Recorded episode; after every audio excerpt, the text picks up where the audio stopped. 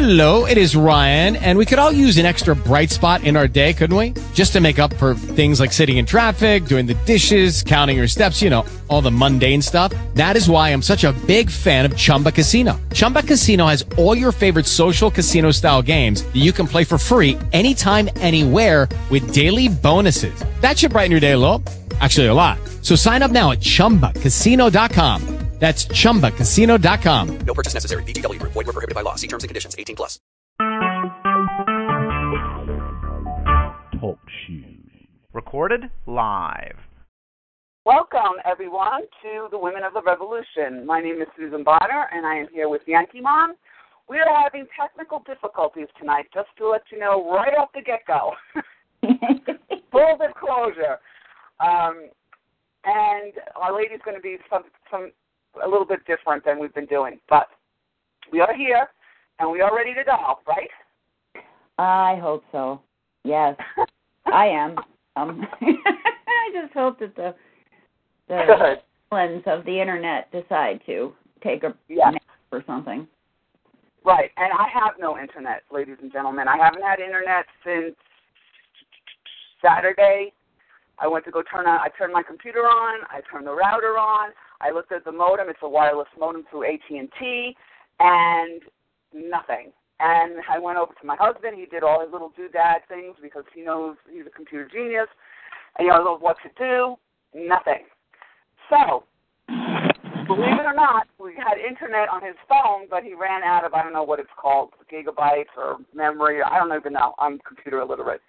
But we did have the internet for two days, and he was on tech support for three hours, ladies and gentlemen. Three hours, and it's still not fixed. So he's going to have to call them again tomorrow and start all over again. Isn't this wonderful? Technology is fabulous. Yes, yes, especially if you're over fifty, um, which we are. uh, I I prefer legal pads and pencils, but you know that's just me.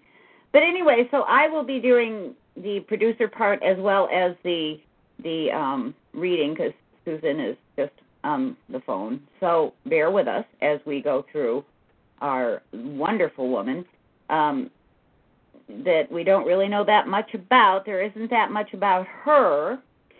So this gives us a good chance to talk context when she was um you know living in New Jersey and uh we're going to get into a bit of New Jersey history and why New Jersey was important during the Revolutionary War and how the the uh, patriots um basically persecuted the loyalists and vice versa.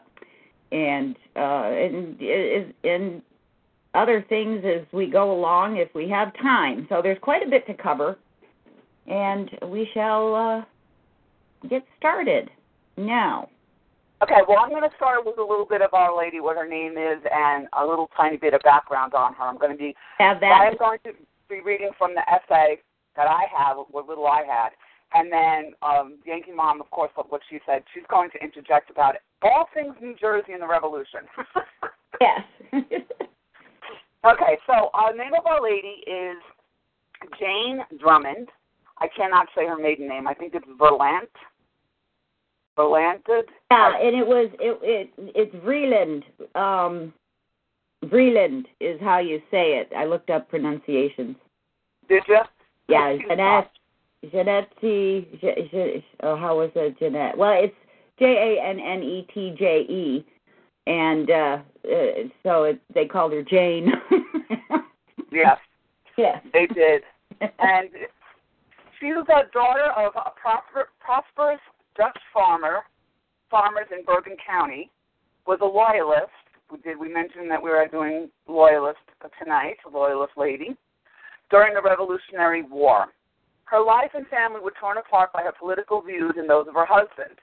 And we will get into that as well um, after I read this a little bit because we've talked about this before. In 1759, Jane married Robert Drummond, a general merchant and shipper in Aqua, Aquanac Landing, butchered that one, but it's now Passaic, an important inland port on the Passaic River. By the time of the Revolution, Robert Drummond and Jane were prosperous and prominent community members. They were the parents of three living children and appropriate to their station in life had their portraits painted. I don't know why that was important, but Robert was an officer in the local militia, and Yankee Mom is going to tell you about him because he's pivotal to everything that's going on in this area. He served in the New Jersey Assembly and then in the Patriot Provincial Congress. While Robert was interested in correcting injustices brought by the Crown, he was not an advocate of independence. This is a story of people switching sides. This is not. This is that's why we, I wanted to do this. This is kind of unusual. Uh, usually, the loyalists that we have done they didn't participate in anything that had to do with the Patriot cause, all Patriots. They were from the get go, most of them, we're, we're in with the king because this is not going to work and we don't want to be away from the king. This couple, however, like he said, that he was in the provincial congress, they were, he, they were, you know, semi patriot, and then they switched sides because of a famous battle. And they thought they, his, him particularly, Robert, thought that because of the outcome of this battle, that the Patriots didn't have a chance. So then he switched sides. Needless to say, was wrong, but it was a, it. It's showing how this was a civil war. Okay, not everybody was on board with running away from the king, and actually, a small population of the colonists were involved actually with the Revolutionary War. So without further ado, let's see, let me get my notes. And I think I just did that correctly.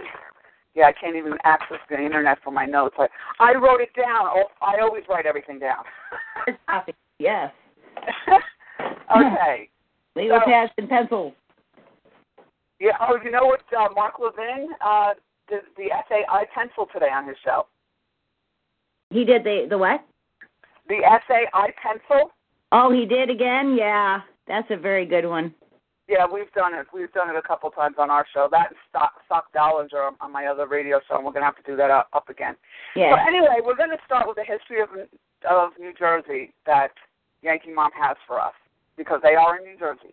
Yes, we are. Okay, this basically talks about the 18th century because um, this is where we're at, and I mean it would take the whole show to tell because New Jersey was one of the earliest places, colonies. So, says the population of New Jersey grew slowly in the early part of the 18th century due to political and economic instability and the lack of a port. In 1702, New Jersey's population was approximately 10,000, Pennsylvania was 15,000, and New York's was 20,000. um, that's amazing when you think about it. The majority of the population, about 7,500, lived in East Jersey. Most of the people were farmers, but there were also many large proprietary estates. East Jersey had nine well established towns, six of which were inhabited by migrants from New England. The other three were more ethnic. The Dutch established Bergen and Perth Amboy, and Freehold were mostly Scottish. In West Jersey, the towns were smaller and dominated by the Quakers. The town of Burlington was an exception due to the significant number of Anglicans. New Jersey grew dramatically through the course of the 18th century, and by 1760, the population had passed 100,000. The region became more culturally diverse with large settlements of Germans in Hunterdon County and establishment of Newark by Congregationalists from Connecticut. Although culturally diverse, New Jersey developed into a more economically equal and middle class society by the second half of the 18th century. New Jersey also developed an industrial base during the 18th century, including agriculture, glassware making, iron, and transportation. New Jersey had a strong farming background that would later be forced out by other industries and increased population. Beautifully cultivated gardens in the Raritan and Hackensack valleys gave New Jersey the nickname of Garden State, but traditional agriculture flourished elsewhere in the state as well. Flax, hemp, and grains, and cabbage and lettuce and root vegetables grew well. Fruit trees were abundant, including apple, pear, cherry, and peach. Mining began during this time as well. The first copper mine opened in 1712. The iron industry began to operate during the late colonial period, and by 1790, New Jersey was mining 10,000 tons of iron ore per year. And uh, another in- industry that had an early start in New Jersey was transportation. Because of its location between Philadelphia and New York, New Jersey became a very important commuter state. The first road between Philadelphia and New York was opened in 1764. Goods were transported between the two cities via the Jersey wagon, which was a large wagon with a cloth top. This wagon, which was one of America's first indigenous vehicles, eventually became the stage wagon and was used to transport people as well. New Jersey became the first place in America to offer regular public transportation. Now, during the American Revolution, New Jersey played a very active role. The colony trained and provided troops, made ammunitions, and was home to numerous battles. New Jersey even had its own version of the Boston Tea Party. Dubbed the Jersey Tea Party, the incident took place when local Greenwich patriots snuck into the cellar of a toy, Tory who was storing British tea. Excuse me. The patriots stole the tea, brought it to the town square, and set it on fire. This incident is a good indicator of the politically split nature of New Jersey during the second half of the century. When war became imminent, New Jersey responded by building a number of forts. Three forts were erected along the Delaware, which was a vulnerable location because it provided passage to Philadelphia if breached. New Jersey did not see much action the first year of the war, but troops were sent to battle. In March of 1776, the 3rd New Jersey Battalion was summoned for duty in Canada, and others were called for duty in New York. Action came close to home when George Washington led his retreating troops through New Jersey. When the British conquered Philadelphia, New Jersey's protection of the Delaware River became increasingly important. Unfortunately, Fort Billings, one of the Delaware River forts, was taken by surprise in September. The British took another of the forts, Fort Mercer, and the Americans were unable to hold the Delaware. The river went under the control of the British, and they were able to pass freely to Philadelphia. The last significant military action in New Jersey came when the British took the city of Salem in March of 1778. An interesting naval battle that took place in Cape May in 1776 is worth mentioning because it was the first naval battle waged by a New Jersey privateer. The Battle of Turtle Gut Inlet, oh, that's, that's uh, quite a creative name, began when the British attacked the American ship Nancy as it returned from obtaining ammunition in the Caribbean. Three American privateer ships reached the Nancy in time to help. The Americans tried desperately to unload as much cargo as possible before the ship went down. They fashioned a delayed explosion to sink the ship before the British took it, and it worked perfectly. Just as the British were boarding the Nancy, it exploded, blowing up the ship and the recent British passengers. Oh dear. So that must have been a sight to behold. So that's that's why New Jersey was was important during the war. I mean, it was a uh, you know the Delaware River, uh, which is an incredible river. I, having lived in New Jersey for a while um, myself, I certainly wasn't like it was then.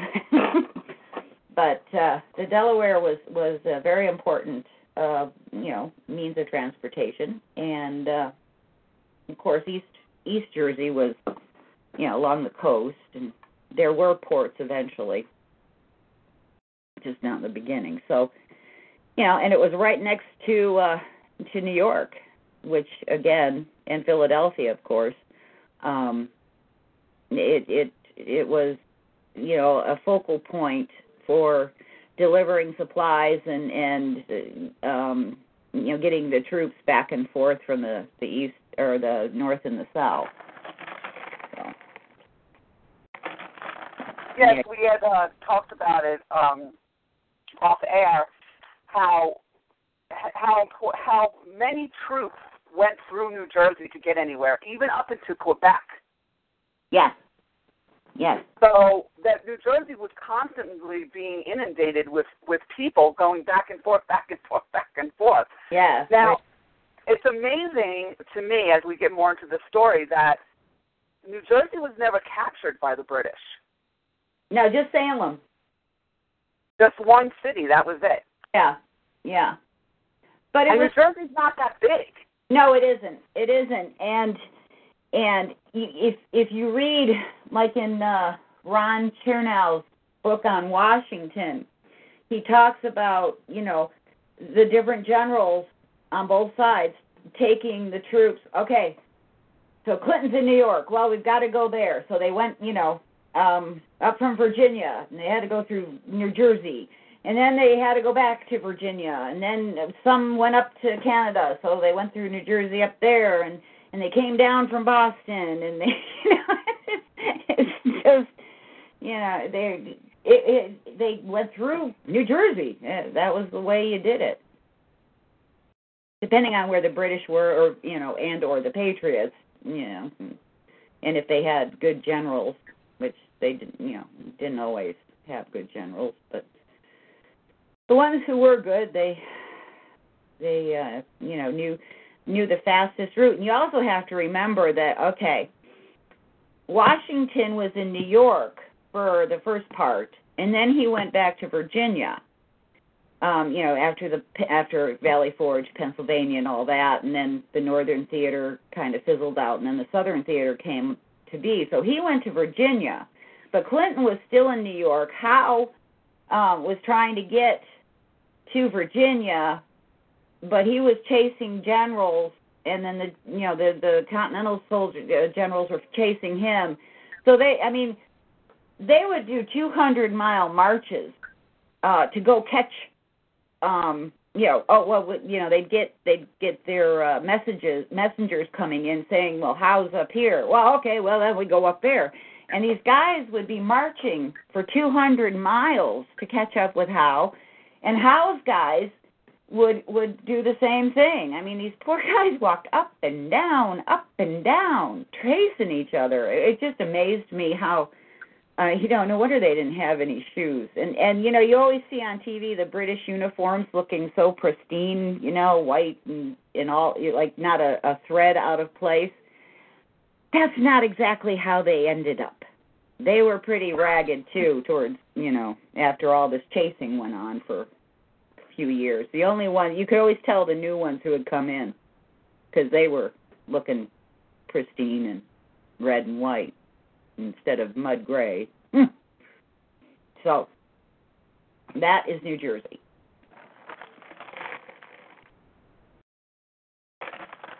Oh, excuse me. I just had a little baby coughing fit.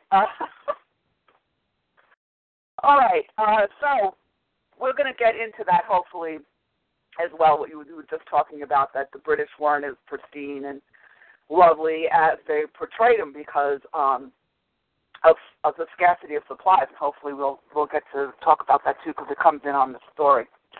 So the next person we're going to be talking about is Jane's husband, Robert Drummond. Yes. Okay, now here we go. Oh, oh, again, this is this is uh, an older book, so the typing the type is um, a bit let me see. I can make it larger. There we go. That helps. Okay, now it says here about Robert Drummond. Um, he succeeded John Low in the in the um, let's see, it was the Birch Lumber Company yard. Um, and this was he was uh the landing was in the first yeah. Okay so he was he was um working at the Birch Lumber Company and he succeeded John Lew in the business and was conducting it on the memor- memorable night of November 21st, 1776, when Washington passed through the place and re- and occupied a house just across the street from the company's building. Drummond was one of the most interesting of the revolutionary citizens of this place. And this is Bergen County, uh, which was, you know, where the Dutch settled. Um, and he and you know he and his family uh, and Jane and their children lived in Bergen County. And so he was a grandson of Robert Drummond, who, by reason of persecution in Scotland in the reign of James the James II came to New York, where he was sheriff in 1713 to 14. He afterward resided in Elizabeth, New Jersey. His first wife was the daughter of James Everett of St. Botolph, Bishopsgate, Bishopsgate, London. She died in 1712 or 13. His second wife was Anne, widow of Richard Hall of New York. His, her stepfather was Richard Noel. Robert the Younger was born here in a house that stood in what is now Sears Park. Drummond was a storekeeper, a ship owner, and mined iron ore in Pompton, Ringwood, and other mines. He had an interest in some kind of some kind in nearly every iron mine in New Jersey and in some in New York and Pennsylvania. When the Revolutionary War broke out, he remained loyal to the crown and became a decided Tory. He was instrumental. Uh, let's see. Wait a minute. Where does this go? Um, he was uh, he was instrumental in recruiting the Second Battalion of New Jersey. That this is wrong. It was the third. This is see how this is where I got screwed up. It was the third um, battalion, but they had it wrong here. But it, we'll talk about the third battalion in a little bit. It which fought for King George, and of which he was major. Uh, Robert Drummond major in the 3rd Battalion in New Jersey Loyalists. Of this battalion, upwards of 200 men were his n- neighbors, and they enlisted under his influence and persuasion. A large proportion of them fell victims to the climate of South Carolina, Georgia, etc., and or perished in battle. Um, that when they say fell victim to the climate, they meant you know with the uh, malaria and yellow fever and typhoid and whatever else was you know, the South Carolina, you know, the Carolinas were and Georgia were notorious for for the the sicknesses that that uh, were carried by bugs and you know uh, mosquitoes and not the best um, most hygienic living conditions. So, New Jersey Volunteers Loyalist Stryker says Few men did more to make General Skinner's brigade a numerical success than Robert Drummond. He spent most of the fall of 1776 recruiting for the volunteers, was very successful, and was made major of the 3rd Battalion on November 20, 1776. And in 1782 and 83 of the 2nd Battalion, he was in service during the whole war. A large number of the men enlisted by him fell victims to fever in southern campaigns. He died in the Chelsea Hospital District of London and was buried in St. Luke's Churchyard, February 3rd, 1780. Uh, I believe that was Stryker. Um, Major Drummond, before the war, lived in Aqua, Aquaconock Landing, now Passaic, New Jersey, and was a merchant and skipper. He married April 1st, 17, I believe that's 50. It's so hard to read. Jenny, daughter of Elias Vreeland. A portrait of him is still extant, taken in London in 1784, which represents him in the uniform of a British officer scarlet coat, blue facings, and buff vest.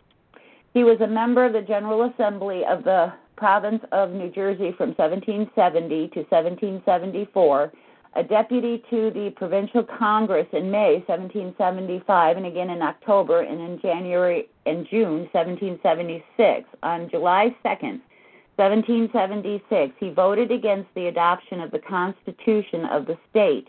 In 1778, his property was all confiscated. Um, let's see. He owned the property where his store stood, but seems to have abandoned the business at the beginning of the war with his other possessions and never returned to reclaim them. Drummond was at least sincere in his Toryism. He gave up wealth and died poor. He had five children, born here and baptized in the old church between 1760 and February 1775. Of, these, two died young and are buried in the old churchyard. Mary died October 6, 1761, only five months old. Sarah died October 29, 1772, aged four years and nine months. Their mother, who remained in Passaic, and died here about 1790, was buried beside her children but has no tombstone. The family has become extinct as the only grandchildren who survived childhood died childless about 20 years ago. it is recorded that among the property confiscated in 1778 was a farm of 63 acres near Pompton. It is also on record that in 1795, the surrogate of Essex County appointed Peter Allen guardian of Elias, only son of Robert Drummond. So they were loyal to the crown even though you know and this is the thing he was he was serving in the New Jersey Assembly and then he went into the the um the the uh Congress you know and he uh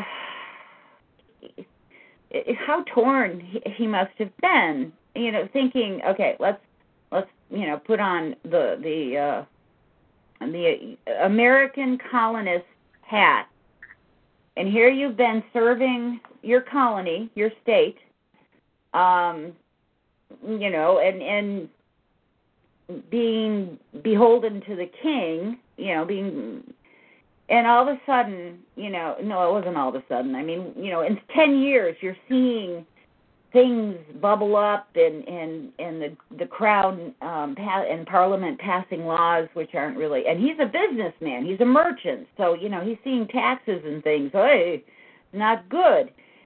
And so he's he's not happy with the crown but then they start talking about you know revolution and it will have to come to war and and he oh you know no no no no we, let's not do that. He thought that was a bad plan. So he had to he had to stand up for his principles which was loyalty to the crown. He's you know we're british american british.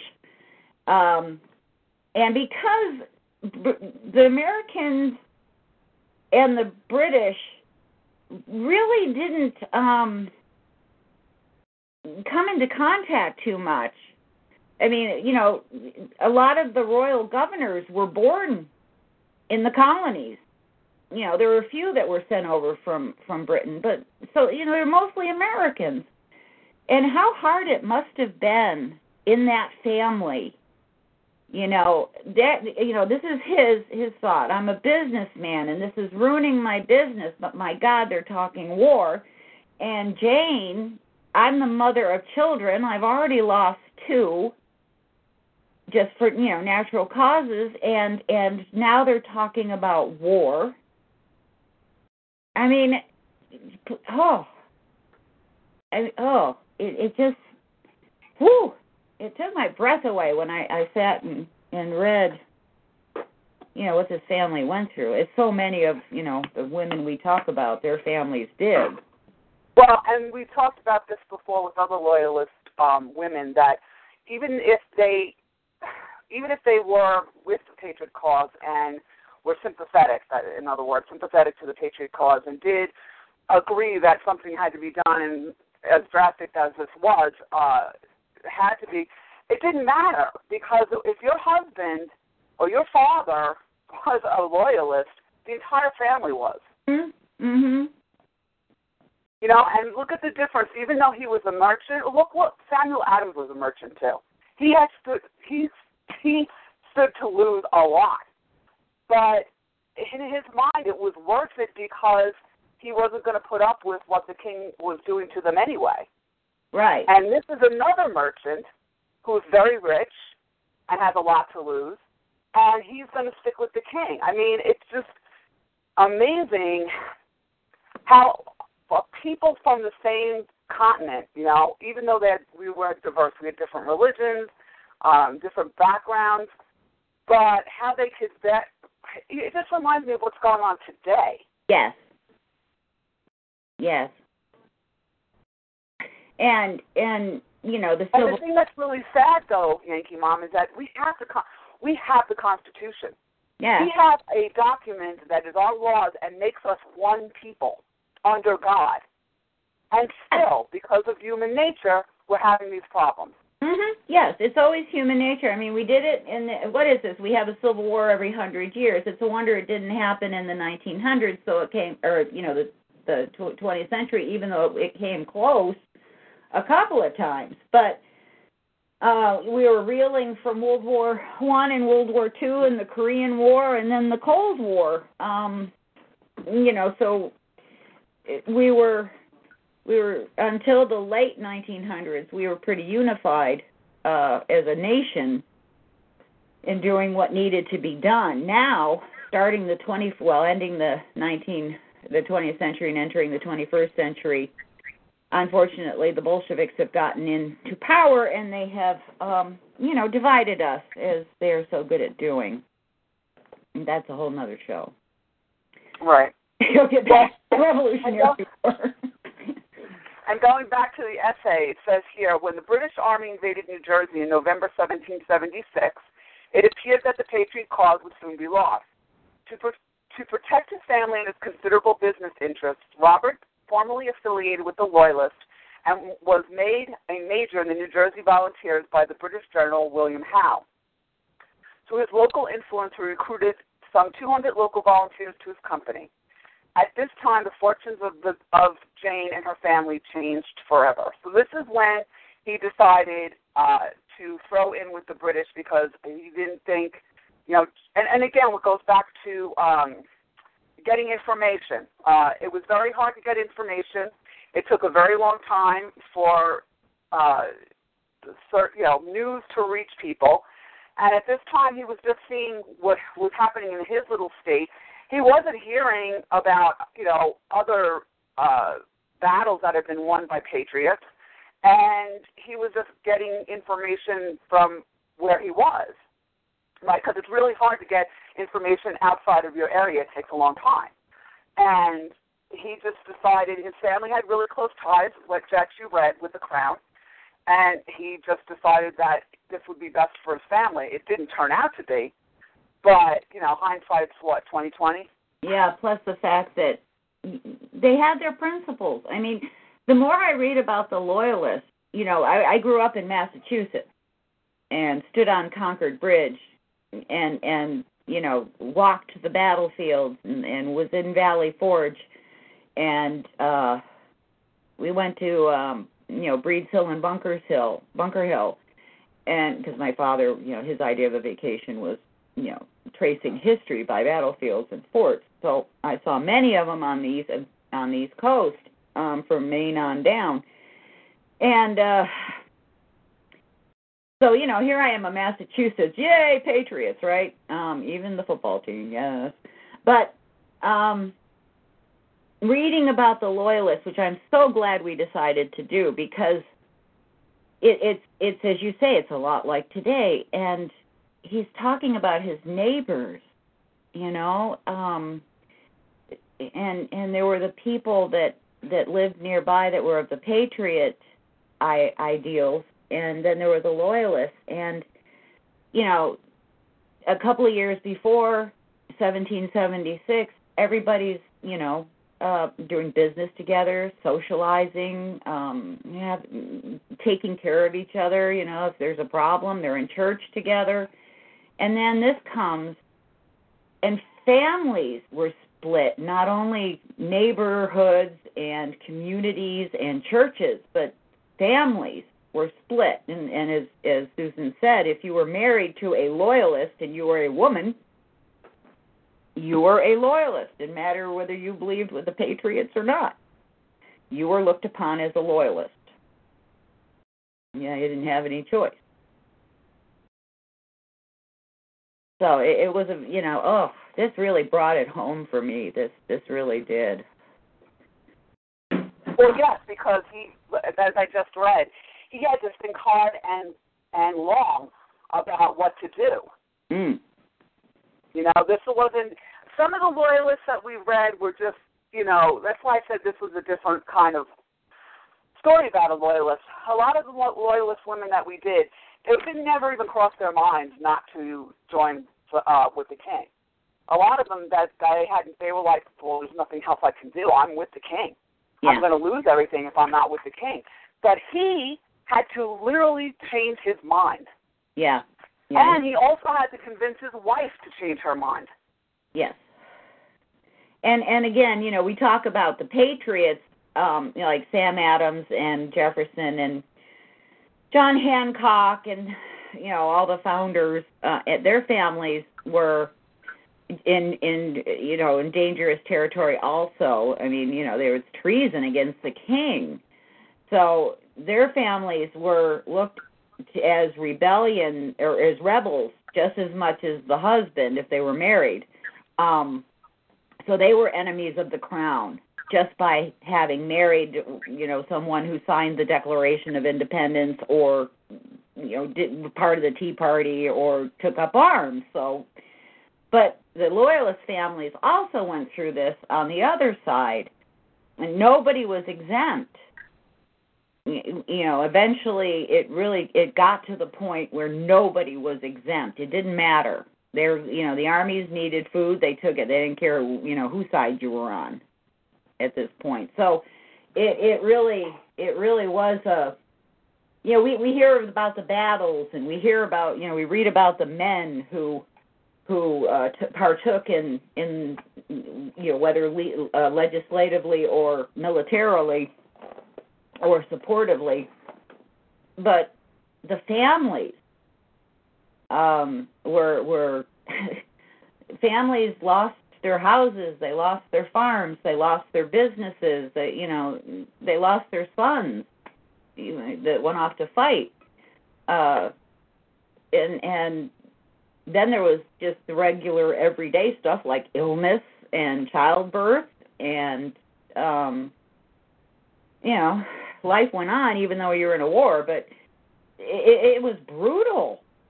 You know oh yeah we we have fourth of july and it's wonderful and we set off fireworks and everything but these these people were dodging you know cannonballs and musket balls so yeah it just really this one really touched me. I don't know why but it just did. Maybe it's the culmination of you know women fleeing in the middle of the night as their house burned with you know their five children. Nowhere to go. Right. Well now on that vein we do you have the third battalion up? The the what? The third battalion? Uh no but i can get it in just a minute i i'm running out i'm running out of space hold on yeah i know and i'm really because I really like the story of the second battalion that I have. So it's kind of sad that it was the wrong battalion. One is is really neat too. It's it's this is for oh I well let remind me to tell you which book I read about uh Robert Drummond because I forgot to mention that. But this is the Loyalist Institute, uh, royalprovincial.com, and it's the online institute for advanced loyalist studies, which is a it's really neat neat website if you want to see the other side. So, anyways, this is the history of the 3rd Battalion New Jersey Volunteers. The 3rd Battalion New Jersey Volunteers was one of six battalions raised in New Jersey by Brigadier General Cortlandt Skinner. Each battalion was raised in a different geographic uh, region. In November of 1776, a loyalist by the name of William Luce received permission to raise a battalion. Luce was captured by the rebels almost immediately, and so command went instead uh, to a prominent young man by the name word, name of Edward Vaughan Dongan. Dongan was from Essex County, which bordered both Bergen County and Staten Island. His second in command was a wealthy loyalist from Acquackanonk, um, i.e., Passaic, named Robert Drummond. Drummond was instrumental in helping the British in their invasion of New Jersey. When Cornwallis's army got to Second River, the modern Passaic, it was Drummond who found them a proper place to cross, thereby enabling them to continue their pursuit of Washington's retreating army. Drummond was also adept at recruiting, enlisting over 125 men. The men were primarily from Essex, Essex County, many of them of Dutch ancestry, while some others were Huguenot. The battalion suffered, as all other battalions of the New Jersey Volunteers were at the time. They were attempting to recruit, train, and serve while being on the outposts of the Army. Picture enlisting in the Army and immediately being thrown on duty and perhaps even into combat. You know, no no weeks, no nine weeks of basic training. You know, you just grab your gun and go. Initially, there was not even clothing to give the men, and they had to serve until April of 1777 in whatever they wore from home. However, in April, they received their first uniforms, green coats faced with white. For the next year, the NJV, the New Jersey Volunteers, and many other provincials would be known by their enemies simply as the Greens. Throughout 1777, the battalion took part in numerous raids throughout the countryside. Those mostly originated from Staten Island, which became the home to the New Jersey Volunteers for many years. In one raid up to Bergen County, the battalion had its first officer wounded, Captain Hudnut, who the paper said had received a bayonet to the groin. Ooh. The cumulative effect of these raids led Continental General John Sullivan to propose an attack to wipe out all the New Jersey volunteers. In August of 1777, with 2,000 Continentals and militia, mostly from New Jersey, Maryland, and Delaware, Sullivan attacked Staten Island. Many officers and men of the 1st and 5th Battalions were quickly captured. The 3rd and 6th Battalions had received timely intelligence from a New Jersey refugee and were able to throw themselves in some old fortifications, thereby avoiding many losses. Upon the rebels failing, falling to plunder and otherwise retreating, the New Jersey volunteers were ordered to attack them wherever they could be found. They found them embarking in boats back to the Jersey shore and attacked several times. In one of these attacks, Lieutenant, Lieutenant Colonel Dongan was shot and mortally wounded. He did not know it at the time, but his wife had been forced to flee into the swamps by the attack with their three year old son, where she was ravished. Dongan died three days later, August 24th, 1777, and within three hours his son, son was likewise dead from exposure and fright. They were buried together at Trinity Church, New York City, and this just broke my heart. you know, oh dear, it's so sad.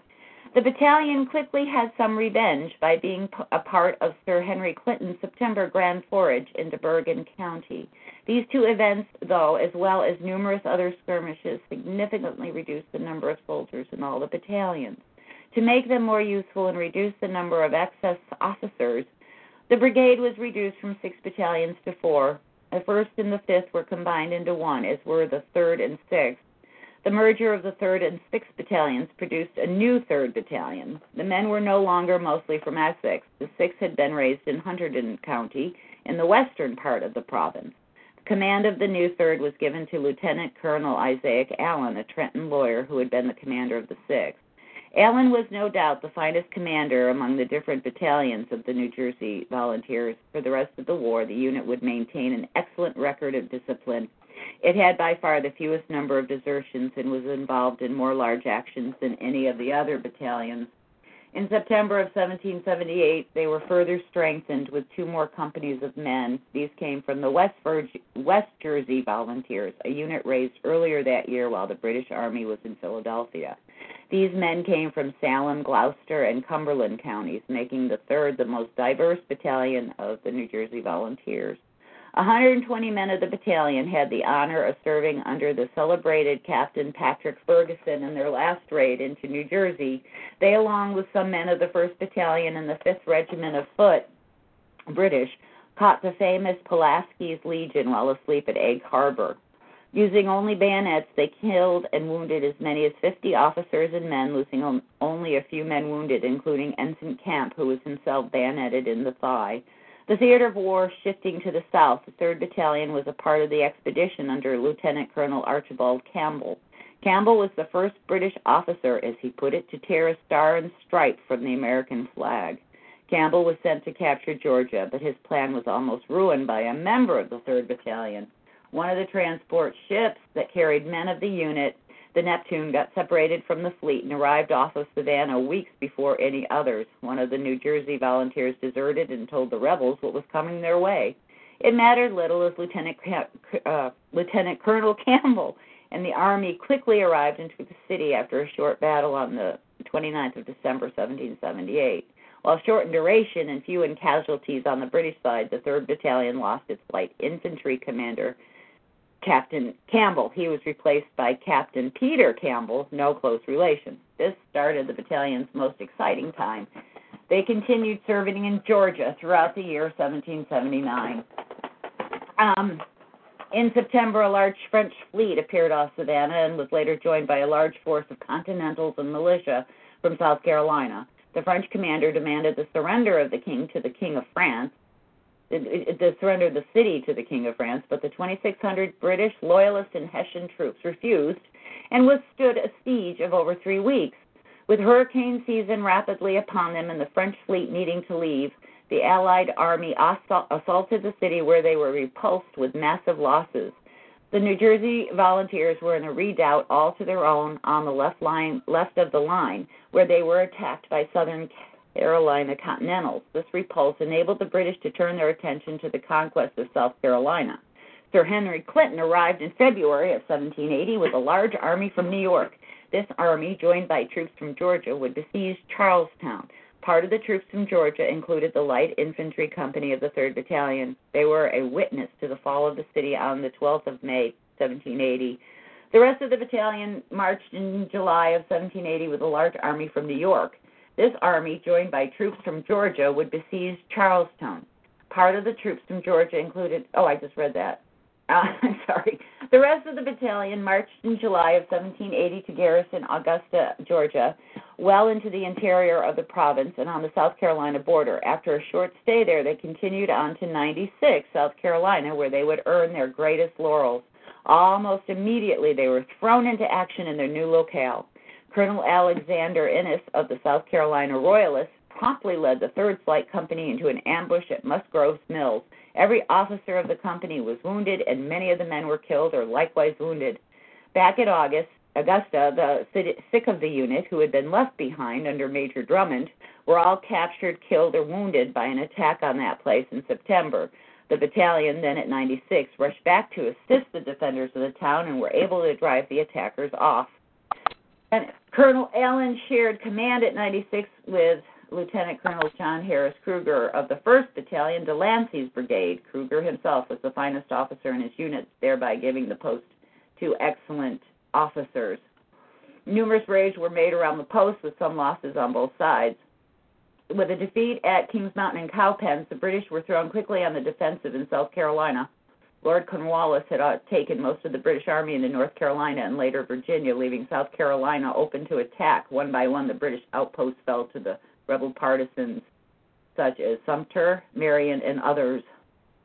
Um, and it just it goes on and on about the battles, but you can see how um, let's see, uh, it was in this area at Eutaw Springs where the battalion fought its last and bloodiest battle, and that's um, when uh, Nathaniel Greene came in and uh, in 1781 and really kicked butt. So you can go over there and read about the rest of the uh, rest of the the the uh, history of the battalion because it goes on. And um, they eventually returned to New York in 1783.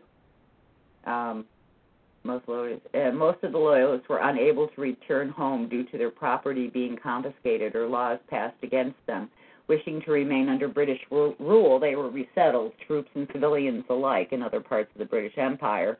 For the 3rd Battalion, this meant a journey to the St. John River in Nova Scotia, later New Brunswick.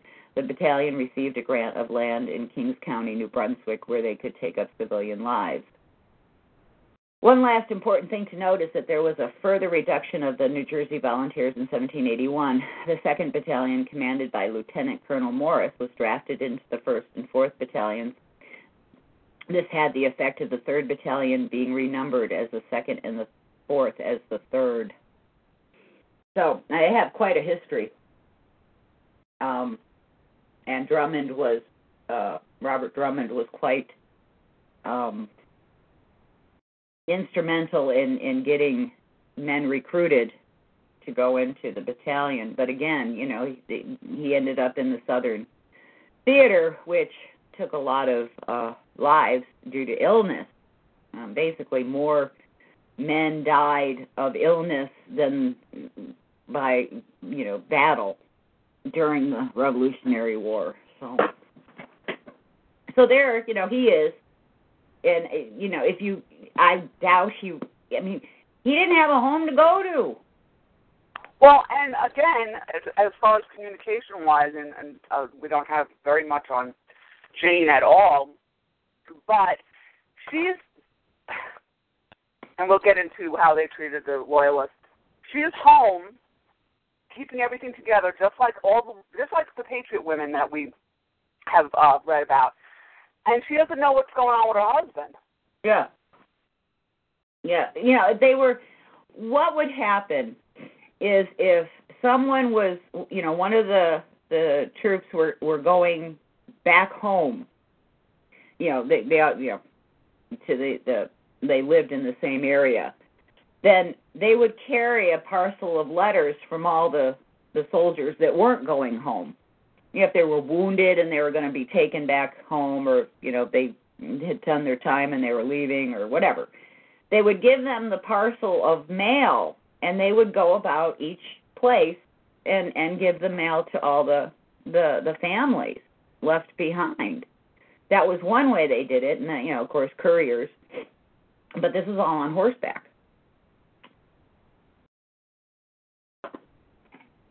There wasn't any telephones and no internet, so they, uh, you know, you waited and prayed a lot. But it was different for the loyalists. Yeah, I mean, you the know, Patriots got the Patriots got more information back to the Patriots than the Loyalists because the Loyalists were being persecuted. Again, well, they yeah, were getting thrown out of their houses, so there was no place to deliver any kind of a message. It was hard for them to get messages back and forth because they were being monitored so closely. yeah, And um, well, that's basically those two things would hamper any kind of communication between the Loyalists and their family. Well, this is it. You know, here you are living in this town, you know, watching your neighbors' houses get confiscated, their properties being confiscated. You're wondering if you're next. Your husband's fighting off somewhere, maybe, you know, two or three of your sons, and you don't know how they're doing. You don't know if you're going to have your property tomorrow. And on the flip side, the And you sol- have no way of telling them. Yes. Yes, and and the soldiers are fighting, wondering if their family still has a house. do I do we still own property? Right. So it it was definitely different for them compared to the Patriots, and it got worse and worse for the Loyalists as uh, Patriots won more battles. Yes. So that's why a lot of them left. Um, a lot of the New Jersey loyalists, when it when it started getting hot, decided to, you know, they they went over to New York to try to take a a ship, like the woman that we that we talked about who went to England. Um, she didn't want to go to Canada, and her husband had already left. Uh, but a lot of them left. A, a great number of them left at the end of uh, 76, and then um, in 78, and then in, in 1780, there was a mass um, exodus of loyalists up to Canada and England or the Bahamas or, you know, wherever there was a, an English colony.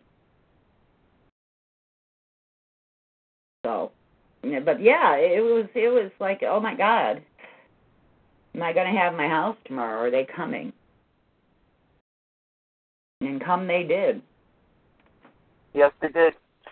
So now I want to get into some of the battles of New Jersey that uh, that you found, Yankee Mom, because Okay. don't really, well, we don't really hear anything about the, history the way it was supposed to be, but um, the way it really was. I mean, but but New Jersey really didn't. If unless we actually went and searched, you know, for these battles, they're not really mentioned in other in history books. Well, nothing we learn is in the history books, but they're not. It's more like the Battle of Trustman's more prominent, right? The Battle of, uh, you know, Boston. Like, you know, all of those are they're highlighted pretty much anywhere you go. You can just Yeah. on it. But you had to really dig for these. Yeah, well, yeah, I had to go to you know New Jersey site and uh, to to find out about New Jersey. Um, even though I mean it says here this is a uh, double doublegv.com website, and it's a view of the history of the Revolutionary War in New Jersey. And there's a lot of information here, which I am just going to give a, a brief um, a brief overview of. But if you want to go there, it's doublegv.com, uh, and it's it's the it has also um, other pages that have to do with uh, more on um, you know New Jersey uh, battles and skirmishes and soldiers and and what you know little little incidents that happened and um, you can even find the manual of arms you know and tactics and weapons. So it's really a very interesting site but we'll just get to the the overview of the major actions in the state. And it starts saying that uh, New Jersey is called the crossroads of the American Revolution because it held a key geographical position at the center of the new nation, and the arms armies were in or crossing it throughout the war. It was heavily involved in the fighting due to troop movements through the state and its key geographic position between New York City and Philadelphia. New Jersey had more engagements than any other state during the war, closely followed by South Carolina. So you can see, you know, they, they called it the crossroads because of its you know, it was militarily a, a an important geographic location. So, so some of the major uh, the major actions in the state. The forced abandonment of Fort Lee, November 20th, 1776, started the retreat of the American Army across New Jersey to the other side of the Delaware. The First Battle of Trenton, December 26, 1776.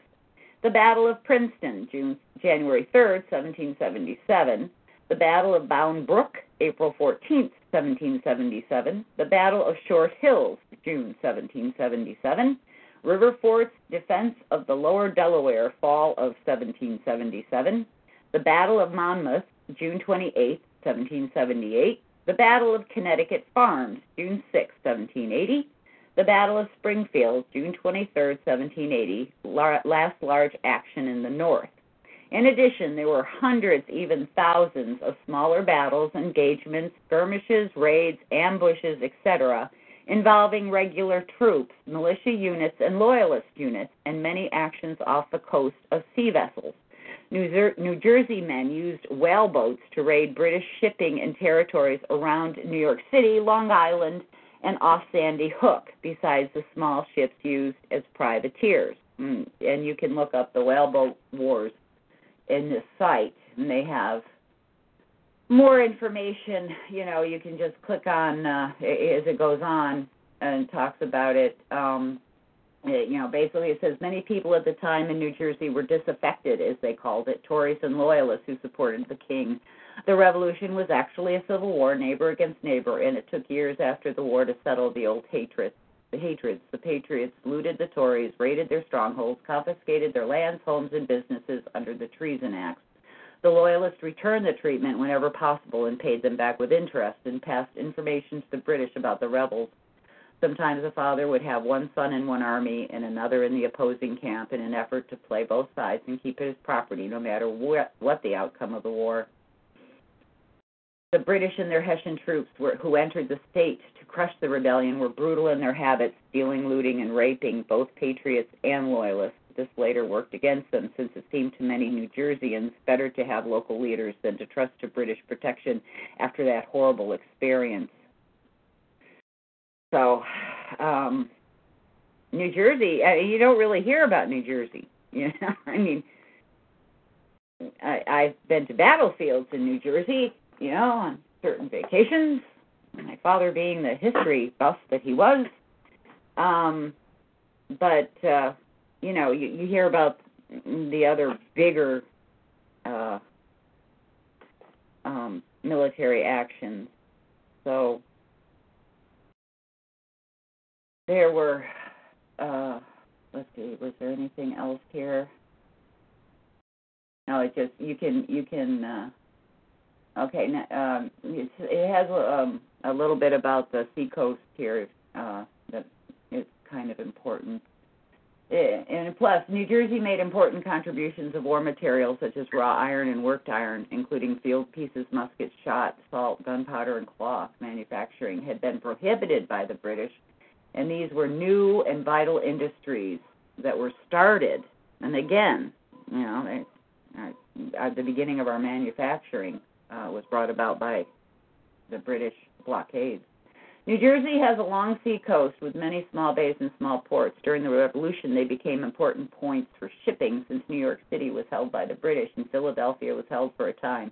Both commercial shipping and privateers out to capture British shipping based themselves in New Jersey, and British losses to New Jersey privateers was a constant sore spot. Occasionally, a British would raid a small port or supply loyalist units from one. Ships were built along the ocean and the Delaware rivers for use against the British. The fighting force of the United States fleet and state ships were small, but the effect of the commerce raiding on British merchantmen was an important factor in winning the war. Many sea battles were fought in New Jersey ocean waters. The small towns along the shore were raided, much like the neutral ground. They were accessible by water, provided various materials to the revolution, such as salt, and raided the British, so were targeted.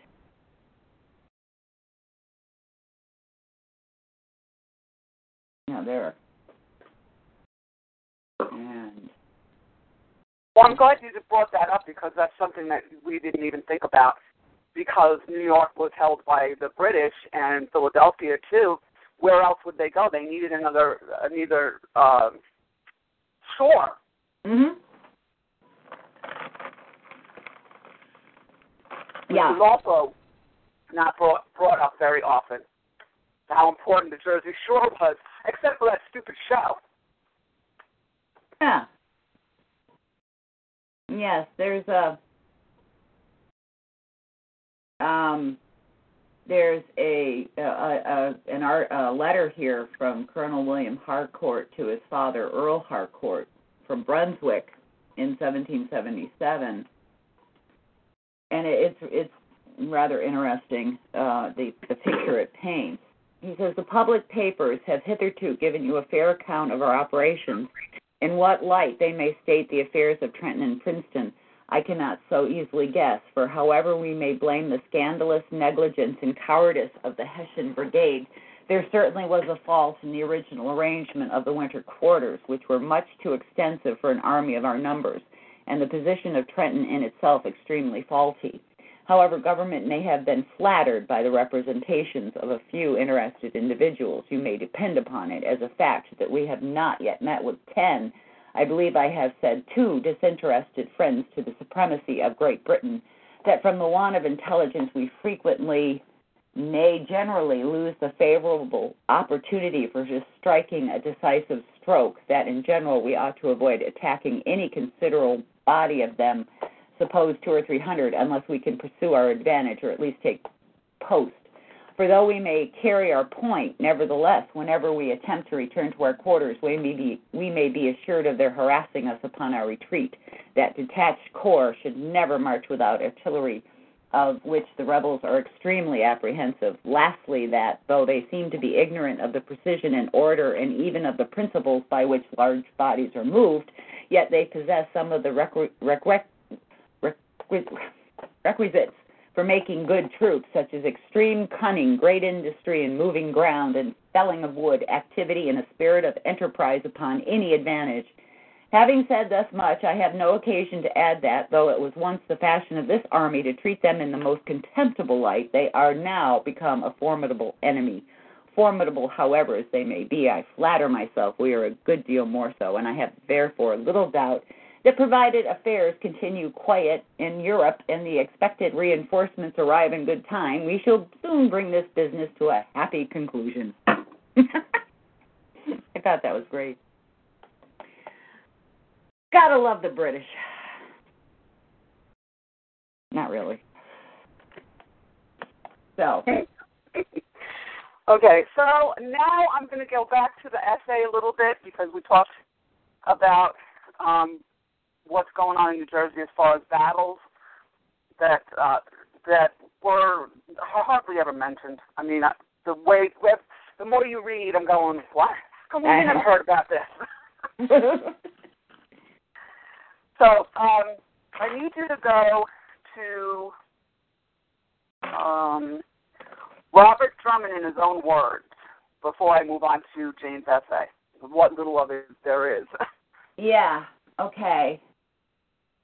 It's loading. We're very windy here, so sometimes the internet's yes. Well, you know the we have. uh uh Okay, Robert Drummond. Now this is from revolutionarynewjersey.org, and this is this is um.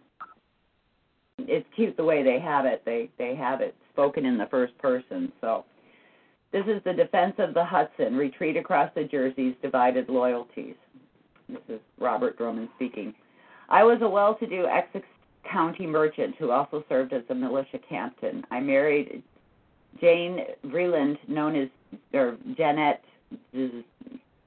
Vreeland, known as Jane. During the spring of 1776, my militia company spent time in Brooklyn building fortifications for defense against an expected British invasion that summer. However, the Declaration of Independence caused me to reassess my commitment to the struggle. Fighting for a redress of grievances was one thing, but fighting for independence was quite another. As the Continental soldiers retreated after the fall of Fort Lee, I slipped through their lines and joined the British as major in the 3rd Battalion of the New Jersey Volunteers.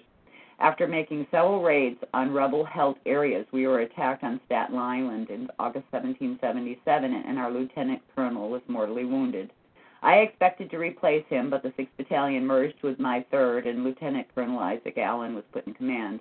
My battalion served in Georgia in 1779 and marched from Savannah to Augusta in 1780. I have driven from Savannah to Augusta, and uh, I wouldn't want to have to march there. I was captured in September, but was exchanged just in time to rejoin my battalion at the post at 96 in South Carolina, where we heroically held off a much, lar- much larger Continental force. After the evacuation of Charlestown in 1782, we sailed back to New York, and soon I learned, heard about the preliminary peace agreement. Jane and I sailed with the British Army when it evacuated New York and lived the rest of our lives in London. I was only about 56 years old when I died in 1789. So they went back to England.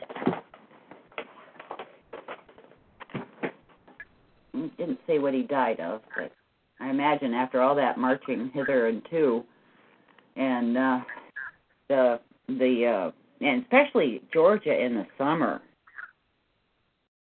you know, going from Savannah to Augusta and then to 96 in South Carolina.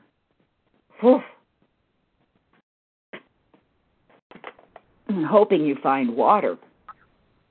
Well, I'm just um, amazed how he got reunited, which they're not even telling us any of that, how he got reunited with his family. Yeah. Yeah. Um let's see. Then there's uh let me let me see if it has it over here. Um yeah, it, it, it tells a little more here on this next page. Um, more about the the uh, battles he was in. Um, it says my battalion took part in additional fighting in the South in 1781, but I was not present for it. I did, however, witness the fighting in South Carolina after Yorktown until my battalion sailed back to New York after the evacuation of Charleston in December 1782. Then I heard about the preliminary peace agreement and its few provisions to protect those of us who remain loyal. Um, Jane and I left with the British Army when it evacuated New York on November 25, 1783 and were set up in London by the following February. I was awarded a uh, 1,286 pounds in damages by the commissioners for American claims, and this allowed me to live in some comfort for the remaining five years of my life.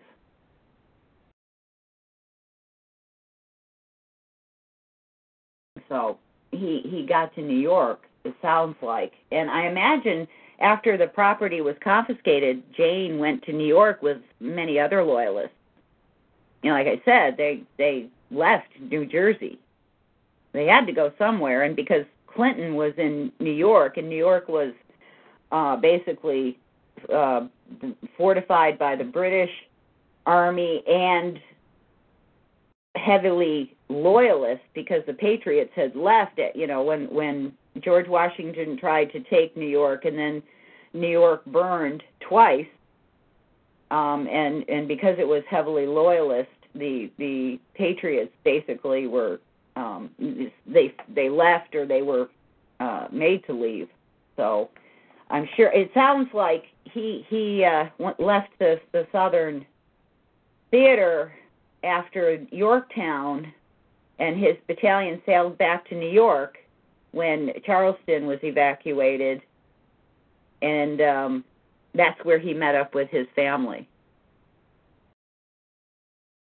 You can remember when we did the the woman who did. Oh my God, she she tried to get to uh, to England, and she had to spend what was it um, three months out in the harbor of New York before she could even set foot in New York. Yeah. When, when she got there, there were you know like ten thousand loyalists who had you know come from everywhere. Yep. And they were setting up uh, shanty towns in the middle of the streets and Yeah, tents. They were living in tents and have connections in New York, which she did, uh, and she had a place to stay. Other people lived in tents.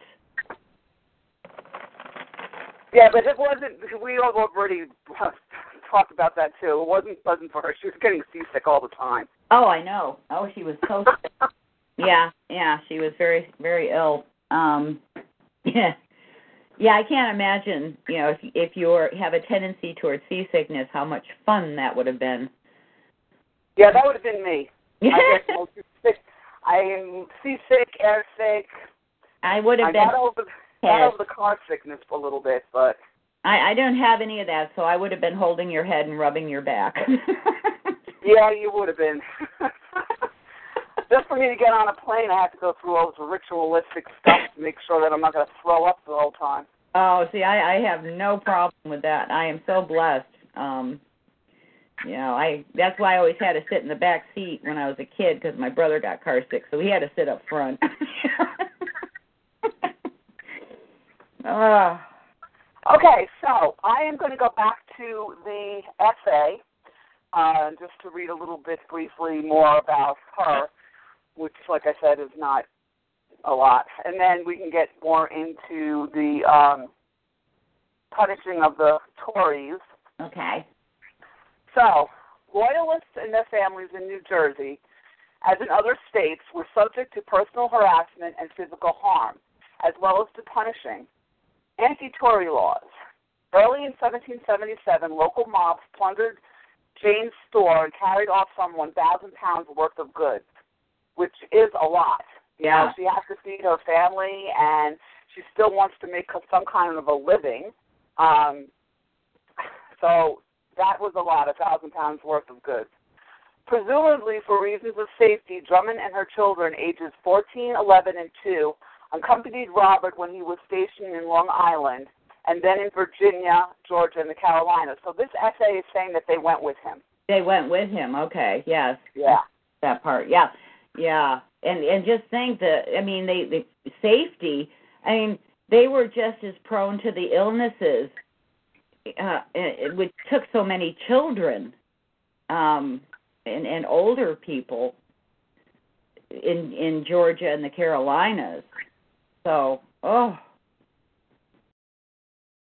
So it, the last sentence says, during their absence, Robert's land and property was confiscated and sold. Jane was indicted for treason, and property she had inherited from her father was confiscated and sold. Now, you just said that they went back to England, so they had to uh, um, retract her treason uh, indictment because if she was indicted for treason, she'd either be in jail or be killed. Mm-hmm. So that's just a little piece picture of the the puzzle that these whatever we're looking at didn't didn't get into with her because I'd like to know what they indicted her for treason for. That would have been nice to know. The loyalists. That's all it took. well, I Her husband was fighting with the British. Oh, okay. Well, see, that's that's one thing I didn't know, and I don't know if the essay you're going to read about punishing the Tories is going to say uh, it, or even the laws in New Jersey. I didn't know if you if you had to have a specific, um, what do you call it, uh, charge.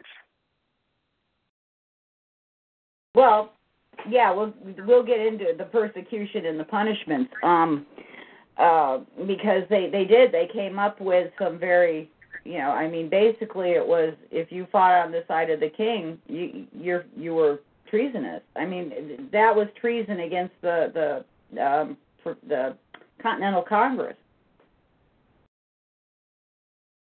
Okay. You weren't supposed to do that. You see. And there he was fighting with the British, up and down, shooting patriot soldiers, you know. yeah, that was treason, according to the Continental Congress. Or the the the, the um provincial congress in New Jersey. You know. So do you want me to get into the persecution now? Yes, I do. Okay. All right. This is from um, Three Rivers HMS.com, which is you know a wonderful site. We read often from it because they have wonderful articles. And this is just basically um, the genealogy of the Kilts family, but it, it it discusses the persecution of the Loyalists, and it's by Angela E. M. Files. And um, the noun she starts the noun persecution means pursue with harassing or oppressive treatment, especially because of religion, race, or belief. For their belief in the British system of government and crown, the Loyalists or Tories were persecuted before, during, and after the Revolutionary War. Most historians of this war agree there were two types of persecution to which the Loyalists were subjected oppressive treatment by lawless mobs and abuses carried out constitutionally by unjust and cruel laws authorized by the 13 colonies. It was the ha- at the hands of the mobs that the Loyalists first suffered persecution. On 26 August 1765, Sam Adams organized the Sons of Liberty, a secret organization of artisan shipyard workers and wharfingers of the northern Boston who were opposed to the Stamp Act that had been passed by the British Parliament and for raising revenue in the 13 colonies. The Sons of Liberty met around a Liberty polar tree and pledged their sacred fortunes and their sacred honors. The Sons of Liberty planned and incited atrocities against the Loyalists through the use of mobs and propaganda. Sam Adams was the master of propaganda against the Loyalists, and yes, he was. Um, he knew how to turn a phrase. You know, the Boston Massacre, that was Sam Adams. He uh, he wrote up the piece and sent it to all the the newspapers and all the um, colonies. Um, during that same year, Thomas Hutchinson, the lieutenant acting governor, attempted to enforce the Stamp Act. Samuel Adams, James Otis, and a radical mob attacked and destroyed the magnificent, magnificent home and library of Governor Hutchinson and the home of his brother in law, judge and stamp collector Andrew Oliver. The Boston mob broke down the doors with broadaxes, destroyed the furniture, stole the jewels and money, scattered the papers and books, drank the wine in the cellar, and dismantled the roof and walls. The families barely escaped with their lives, and they did. It was Boston was quite the place there for a while, um, which is why when they did the Constitution, they were a representative republic instead of a democracy because they saw the mob rule even on their own side, and and they just didn't want it to ever happen again. That's why we have peaceful assembly, people, in a representative republic. Um, let's see. Uh, meanwhile, Sons of Liberty associations sprang up in the 13 colonies. Through mob action, they intim- intimidated the British officials through vicious propaganda. They prompted the patriots to fight against those who were loyal to the British crown. In many of the colonial towns, they created local committees of correspondence to resist the Trade and Navigation Acts imposed by the British government, committees of inspection to ensure that the British trade was boycotted, and committees of safety, which supplied the Continental Army with men and equipment. The conflict between the populace and the British soldiers in such towns as New York and Boston led to such barbaric acts as the Boston Massacre. Well, that's a bit overblown. It wasn't a barbaric act. It was um, Oh, it was mob action and, you know, soldiers that were just trying to, well, anyways, read about that. She has it a little, woohoo! But, anyways, um, 17 months before the commencement of the Revolutionary War, on 16 December 1773, a group of Bostonians, instigated by Patriot Sam Adams, in disguise as Mohawk Indians, boarded three British ships and you know threw the tea in the in the the uh, harbor, and um, yeah, that really that you know there were ripples in the pond from that, but in New York, mobs were active in destroying printing presses which had printed loyalist pamphlets and stealing cattle and personal property. The nucleus of such radical mob action was the Sons of Liberty, groups first making their appearance in New England and New York, but soon springing up in virtually every colonial town. These organizations functioned as independent entities, and in fact, no one has demonstrated a clear and undisputed lineage between them and the committees of correspondence. At the heart of the radical demonstrations was the mechanic, a catch all term covering both master employees and journeyman wage workers. The mechanics were the radicals, and as such were indispensable ingredients in fueling the flame of political protest. Um, and it goes on about some, you know, these different uh, people that, uh, um, you know, about tar and feathering and riding on the rail and all that. Uh, some of the revolutionary leaders encouraged the sadistic acts of the mob. In December 1776, the Provincial Congress of New York went so far as to order the Committee of Public Safety to purchase all the pit and tar necessary for the public's use and safety. General George Washington seems to have approved mob persecutions of the Tories. In 1776, General Israel Putnam, one of Washington's generals, met a procession of the Sons of Liberty parading a number of Tories on rails up and down the streets of New York, and he attempted to halt this inhuman inhumane proceeding. On hearing this, Washington reprimanded General Putnam, stating that to discourage such proceedings was to injure the cause of liberty in which they were engaged, and that nobody would. Okay, okay, all right, all right. I, I got got to pull the, the BS flag on this. Yes. There's no way that George Washington would sanction this behavior. No, he he no no no. This is this is true. I've I've read it in his own words he you know he he was not one he was coming at it as a military man this is what you know you have to understand he was looking at it he he he had some things to say about the loyalists um that are you have to read his his letters and a lot of his papers he didn't have much use for them and if the people wanted to uh take matters into their own hands, he was not adverse to that. He wanted his army to behave themselves as well they should. But he separated military from civilian.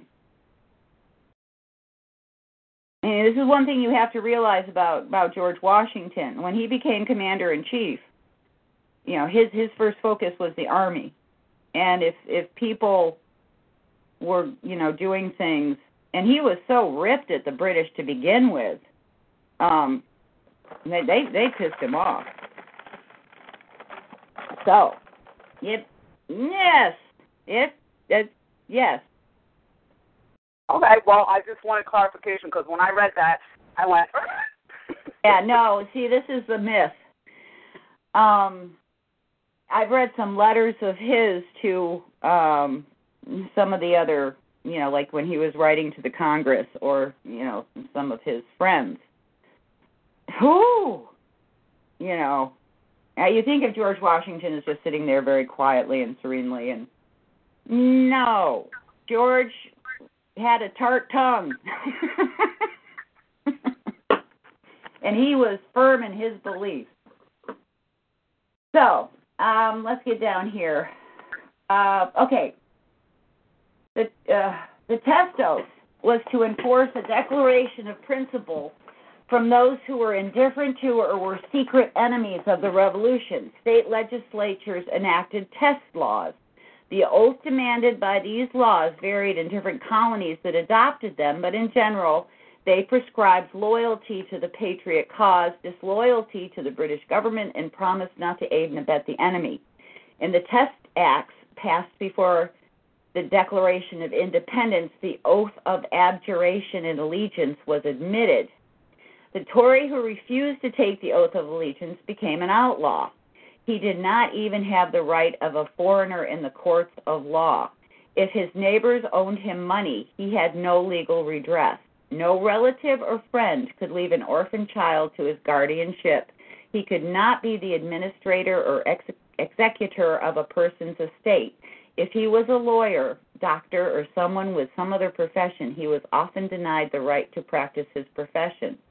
Among the Whigs, there was opposition to the test laws. Peter Van Schaack a moderate Whig from New York State disapproved of the test laws and left the Revolutionary Party. Had you, he wrote, at the beginning of the war, permitted everyone differing in sentiment from you to take the other side, or at least to have moved out of the state with their property, it would have been a conduct magnanimous and just.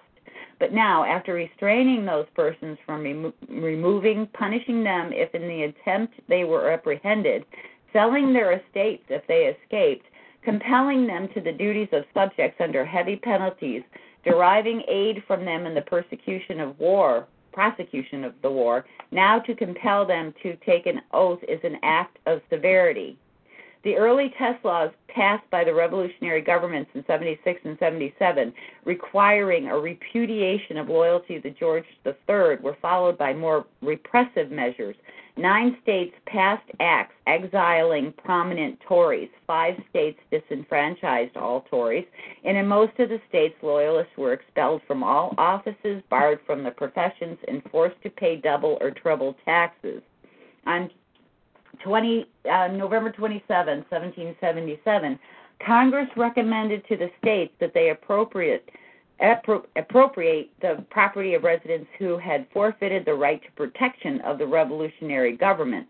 The treasury of the Continental Congress was empty, so the confiscation of properties owned by Tories provided an excellent means for filling the congressional coffers. In a resolution passed by the Continental Congress, it was recommended that the states invest the proceeds of the land sales in Continental loan certificates. As Loyalists began leaving the 13 colonies during the Revolutionary War, large sums of money from the sales of confiscated Tory properties began to find their way into state treasuries. The Revolutionary War ended officially in 1783 with the signing of the Treaty of Paris. Provisions were made in the treaty for the Loyalists, requiring that they be treated not only with justice and equity, but with that spirit of reconciliation which, on the return of the blessings of peace, should universally prevail. The act of the state legislatures did not follow the provisions in the treaty. Article 5 of the treaty stated that Congress shall earnestly recommend to the state legislatures that they provide for the restitution of all estates, rights, and properties which have been confiscated and which belong to real British subjects. Also, the Loyalists were to be permitted to go to any part of the 13 colonies and remain there for 12 months, unmolested in their endeavors to obtain such restitution. Article 6 of the treaty stated that there should be no future confiscation or collection of damages, and those confined should be released and not prosecuted. The seizure of Tory properties continued after the Revolutionary War, and those acts of confiscation were not punished by American courts. The estate of Oliver Delancey, Andrew Lambert, John Leonard, oh dear, Philip Kearny, Cortlandt Skinner, and Benjamin Thompson of New Jersey were sold to the highest bidder after 1783. The estates of John Graham, Sir James Wright of Georgia were sold after the signing of the peace treaty. Very few Loyalist properties were restored, and legal impediments were placed before Loyalists who wanted to collect debts owed to them, despite the fact that Article 4 of the treaty stated that British merchants were to meet no lawful obstacles in collecting their debts. There were also those ready to purchase vast holdings at very low prices. Some of them stirred up mob action to drive out the owners who land they wished to obtain. So and that led to the um, British government appointing commissioners who sat at Halifax, St. John, Quebec, Montreal, and England at Lincoln's Field, London, to hear the claims of the exiled loyalists. The claimants could not be expected to have brought documents with them in their flight. The commissioners had to rely instead on the oaths and stories from claimants and other witnesses and it, it they finally got tired of paying the loyalists. The loyalists just kept coming, and they kept you know wanting more and more money uh, they, had to pay out more and more money, um, and they finally realized that you know basically they were giving welfare to the loyalists, and they in, in the next couple of years they restricted the payments in England and Canada. So um, the claims totaled eight million twenty-six thousand forty-five pounds, of which about a third was allowed. In addition, 303 of the exiles received pensions for life. These were nearly all widows. Uh, before it was over, the British government spent about seven million five hundred thousand dollars losing the war. So, um, it goes on. Between the years 1780 and 81, the Provincial Congress of New York appointed commissioners to detect and prevent any conspiracies by the internal enemy, the Tories. The commissioners moved from place to place in order to arrest the enemy. A true patriot of the state was to reveal the name of Tories or be sent to prison. People were well paid for being informers to the patriots. Okay, can you just can you stop one second because I want to review some of the things that you've gone over and discuss it? Okay. Oh yes, no problem. Okay. First of all, look at how adamant the states were that they had their own sovereignty. They Yeah. didn't care what the Continental Congress said. They weren't waiting for the treaty, the Treaty of Paris to to set out that once the war was declared, they had to go through all the negotiations and all that. So they, the states were like, no, we're going to go do what we have to do for our people. And the other thing is that the Congress recommended. The Congress didn't say you must do this. The Congress didn't say you have to do this. The Congress recommended. Look at how far we've come from those two concepts.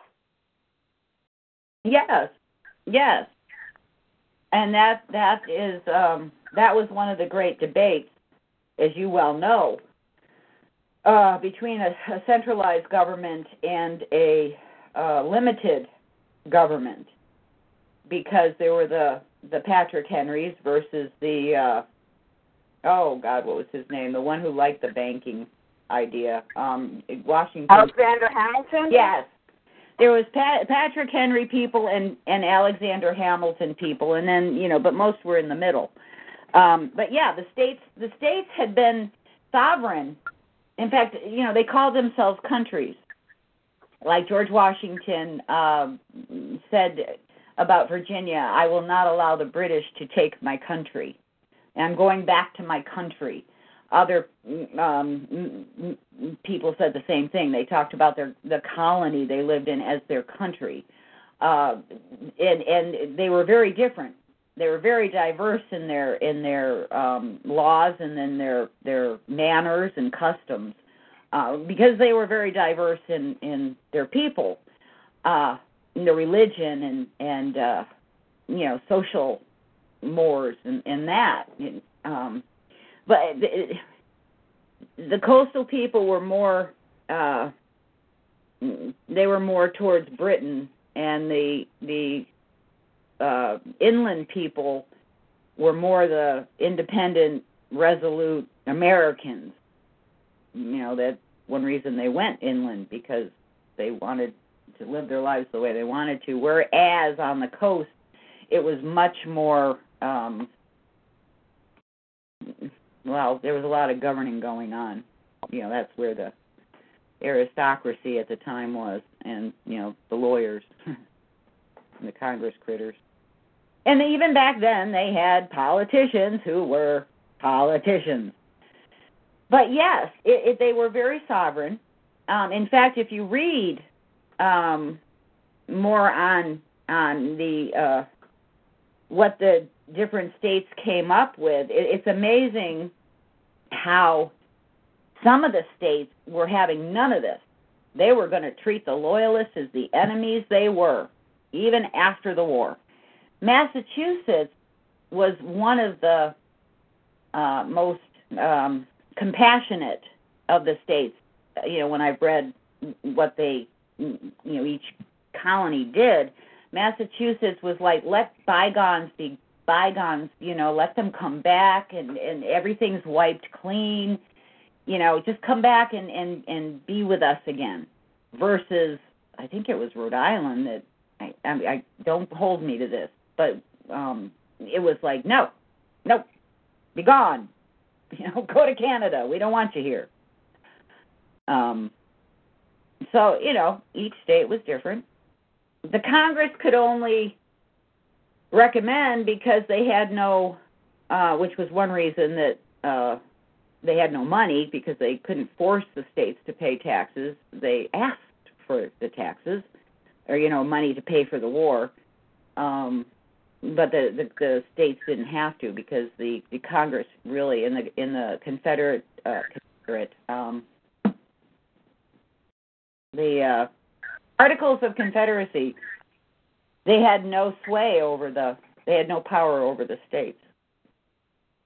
Right. But I, but I like how they this is showing and telling the folks out there the states are sovereign.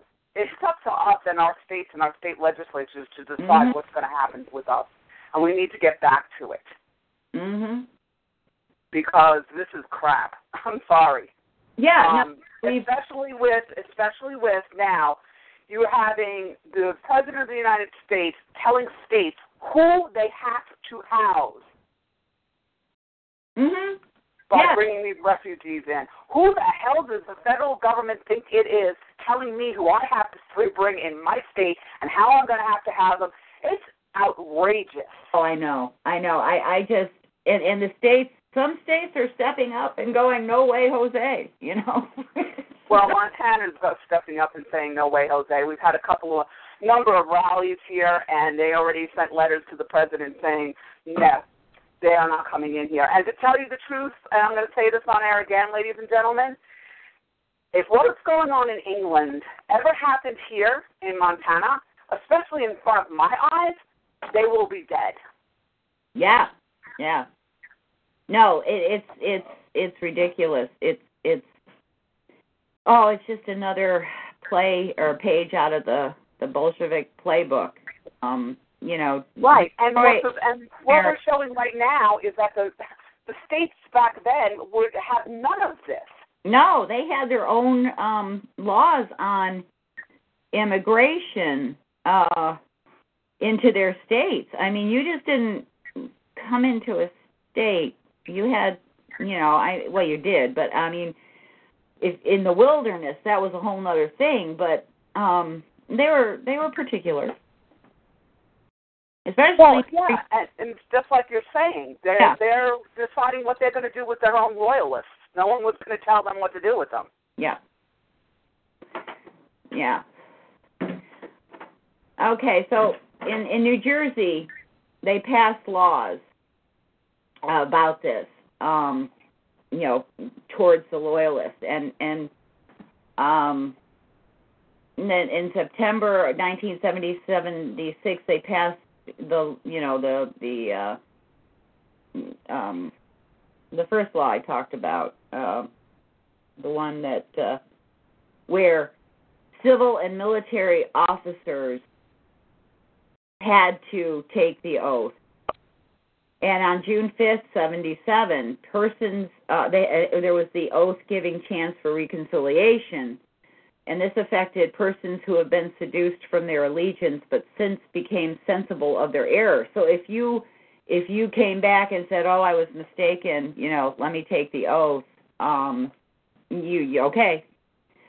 Uh, but if you didn't, the penalty was forfeit personal estate, not allowed to transfer real estate.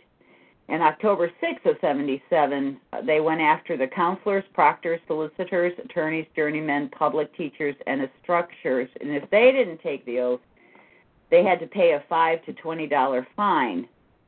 October 1st, 1778, a provision for those who have scruples against the oath, um, and it doesn't say who it affected. I, I think it, it basically affected anybody who didn't take the oath. By 78, they were they were after everybody, and that you know they took your your property, and then they you know put you up for treason and and uh, but yeah, so these were um, they uh you know, and, and on this page at ToriesFightingForTheKing.com, it, it lists all the, you know, the the different um,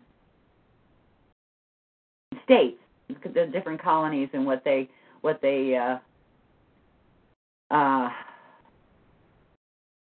um, yeah, it says disenfranchised. It, this was Connecticut. disenfranchise and deprive of office all members of the General Assembly, civil and military officers Officers later extended this to freemen and all persons over 21, denied the right to be an executor or guardian.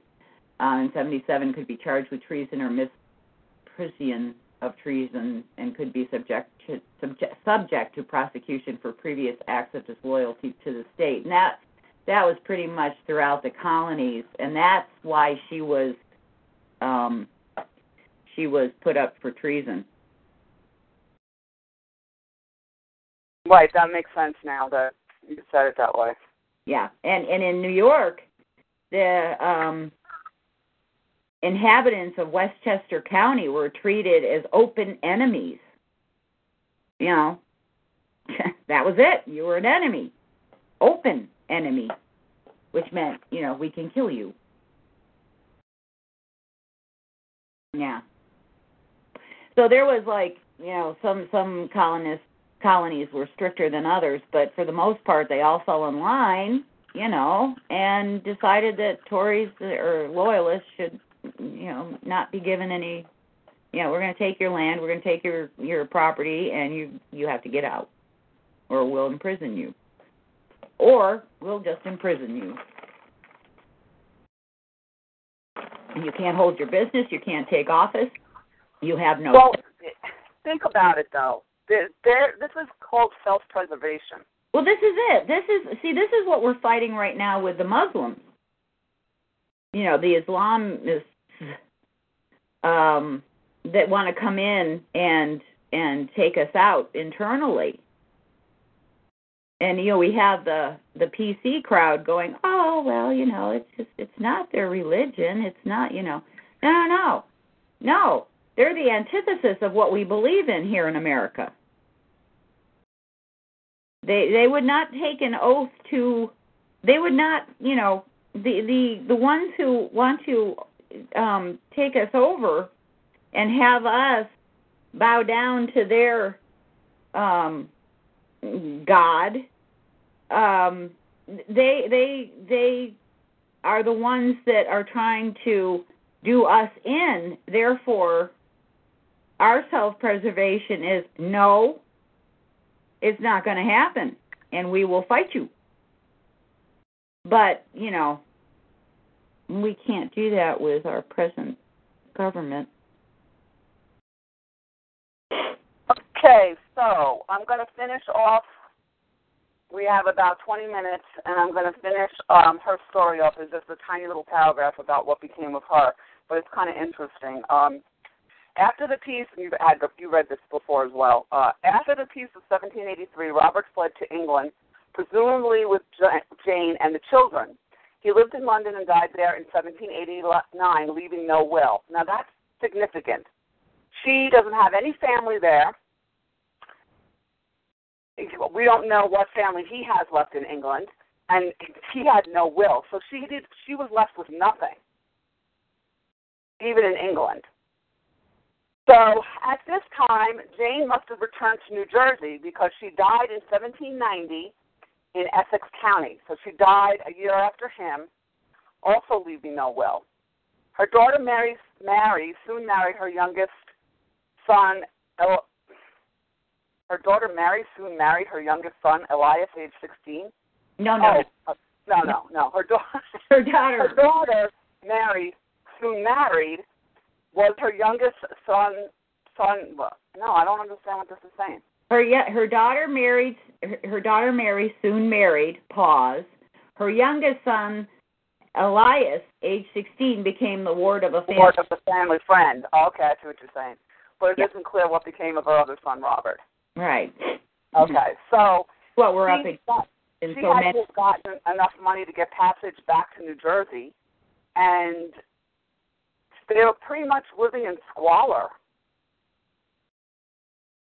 Well, I imagine when when he- um, Robert Drummond went over. See, if you had fought in the beginning, in the beginning when they went to England, the Parliament, um, you you automatically were given. I mean, it said in that other article what he was given. Um, let me see if I can find that. um, the other one here. It it tells.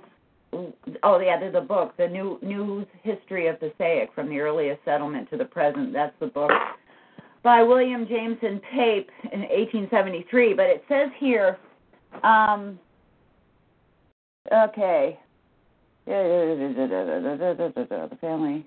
Okay. He owned the property where it was any businesses. He was at the He well, he gave up wealth and died poor. Yes, but he was in um um oh where does it say in uniforms? And he was in okay ah I can't find it now. But he was given something by you know when he went to England. He all all P, all refugees who went to England who had fought for the British or supported the British Army in some way that was tangible. And my God, he had, you know, my he had oodles of tangible evidence to prove that he had fought. Um, they were given a certain amount of um, money, and let me see if it's in the other one here. And they were given some land. Uh, let's see if it says the full biography. Let's see if it goes on to that. Yeah, I became captured Cavalier Brand. Oh yeah, here it is. Um, they were set up in London by the following February after leaving New York on November 25th, 1783. I was awarded 1,286 pounds in damages. Oh, this is by the Commissioners for American Claims that was that was the uh, the English department. That was in England, London, that they could go and, and make claims. So he was given 1,286 um, pounds, and it said this allowed me to live in some comfort for the remaining five years of my life. So I imagine she had a bit of money um, to you know, board the ship and go back to America with her kids. Or maybe her kids didn't follow. It doesn't really say, does it? No, and I it's curious that she would go back to America. And she was a, a royalist. And her husband had died. She was born there, and she, she probably had people there. You know, uh, friends. Right. Well, well, the other thing too to bring up is if he had no will, then the pension that her husband got was not transferable, as far as I'm, I can see. No, oh no, no, it was. That was the the English set it up. The British Parliament set it up that the family of the claimant was cared for too in the beginning. They finally yeah, but after, but I know, but after he died. Yeah, no, that was hers. They would take care of the family as well, even after the applicant, the claimant, died. Well, they then why would she did that after come five back to New York, New Jersey? Hmm. Why would she come back to New to America? She was being taken care of in England. Well, remember, well, they gave her the money. You know, you didn't have to stay in England um to to to get the money and of course you know she died a year after so that took care of that but um yeah in the beginning when they when they you know started the the commission here it was the claimants that fought for the british during the war they and their families were taken care of so it was her money just it was the family's money Okay.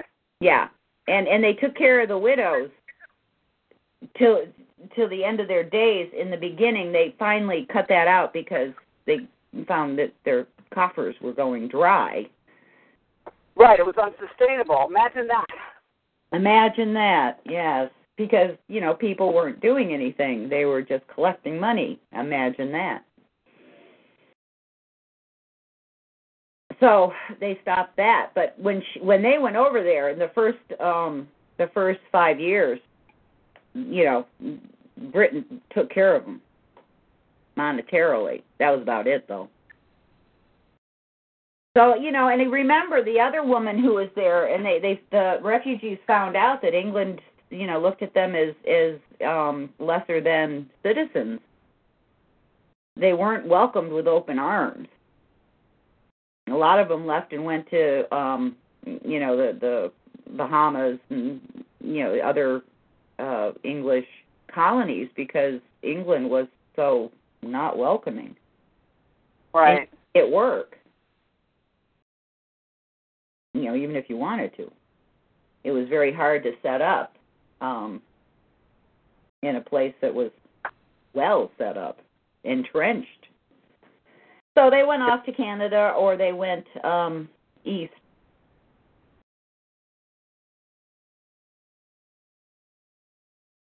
Well, that's her story. yeah, yeah, that's a story. Know, really. Unfortunately, unfortunately, ladies and gentlemen, this is some of the things we're going to encounter when we do highlight these wonderful, wonderful ladies of the revolution on both sides. Thank you very much. Um, there's there's going to be gaps in who what we find out about them because of well, like Yankee Mom always says, they could have got you know any records could be, have been destroyed, even in the in the battles in the Revolutionary War could have been destroyed right there. Um, or they were never written down, or they're in somebody's attic. Yeah. it's funny. Today, my brother, I, I got a package for my brother, and he put in my mother's discharge uh papers and her her honorable discharge certificate from the Navy from World War II. And it was like, whoa, you know, there it there it was. Yeah, that's that's that's very awesome. It is. It, it really I, is. He had it, you know. So God knows what he's got in his drawers.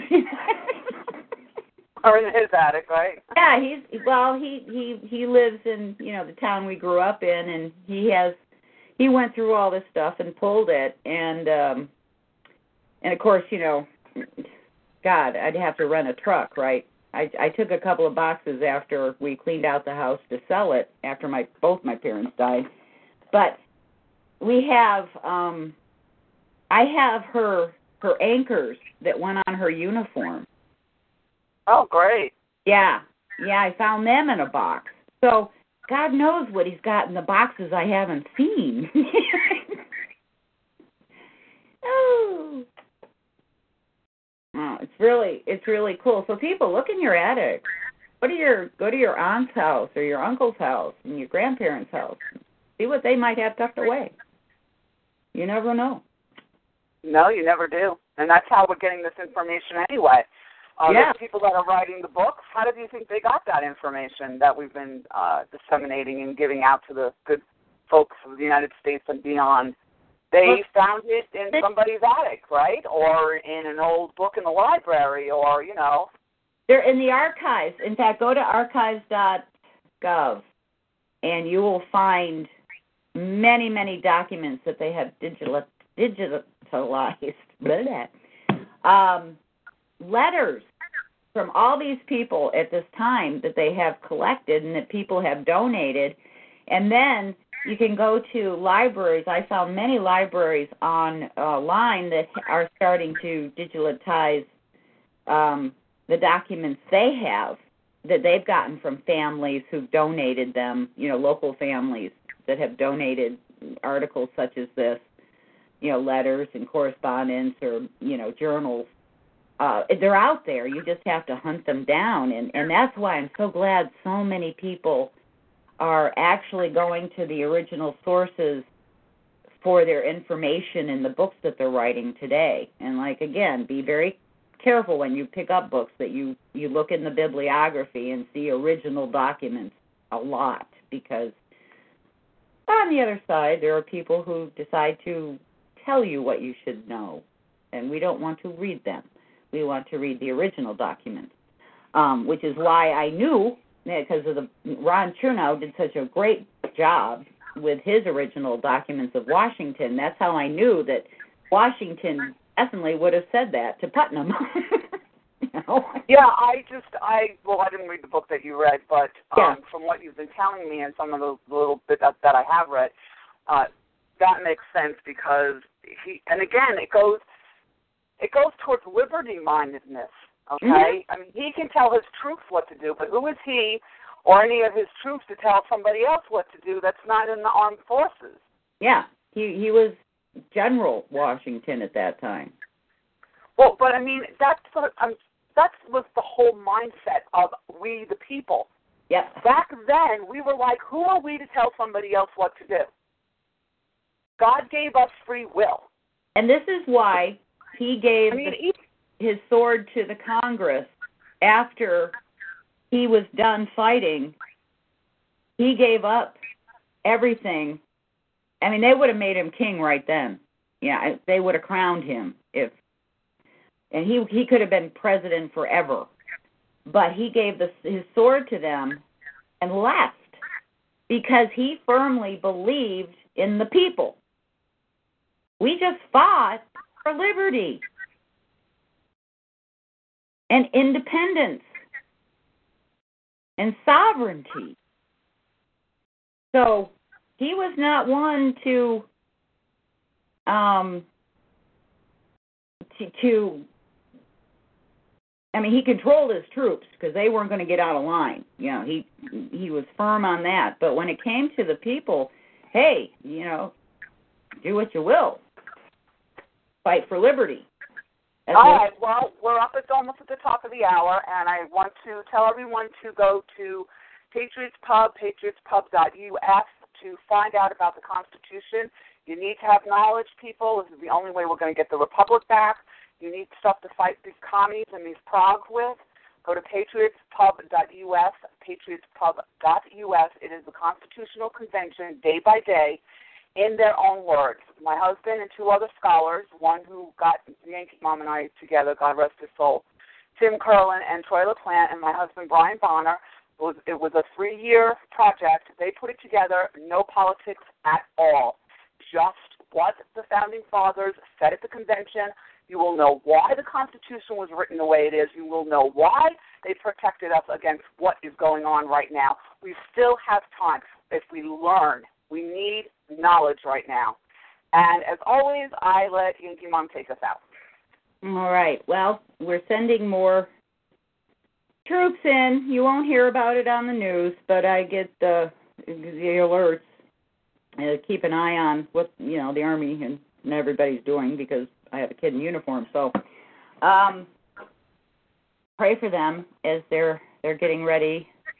They're they're sending more. They're rotating troops out of South Korea and sending more troops into South into South Korea. Um, and of course, you, North Korea is flexing its little muscles, and uh, you know, so give a prayer for those who are uh, that nobody talks about because they're not, you know, they're undercover special ops and all that. Pray for them especially because they go into the worst parts. And talk to your representatives, please. This is an election year. Please, please talk to your representative about our vets.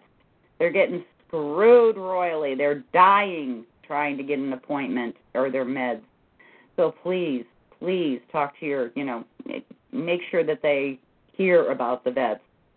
Um, and as always, God bless America, and uh, don't let the campaign silly season get you down. We are going to fight this all the way through, and keep your powder dry. And God bless you, Loki. We miss you, darling. And good night, people. Thanks for stopping by. We will be back next week, same time. Good night.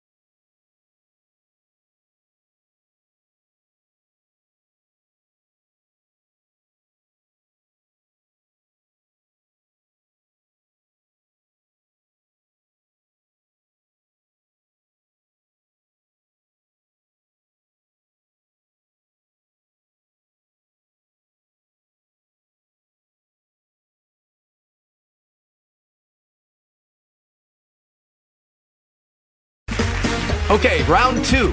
Name something that's not boring. A laundry? Ooh, a book club. Computer solitaire, huh? Ah, oh, sorry, we were looking for Chumba Casino. That's right. ChumbaCasino.com has over 100 casino style games. Join today and play for free for your chance to redeem some serious prizes. ChumbaCasino.com. No purchase necessary. Full prohibited by law. 18 plus terms and conditions apply. See website for details.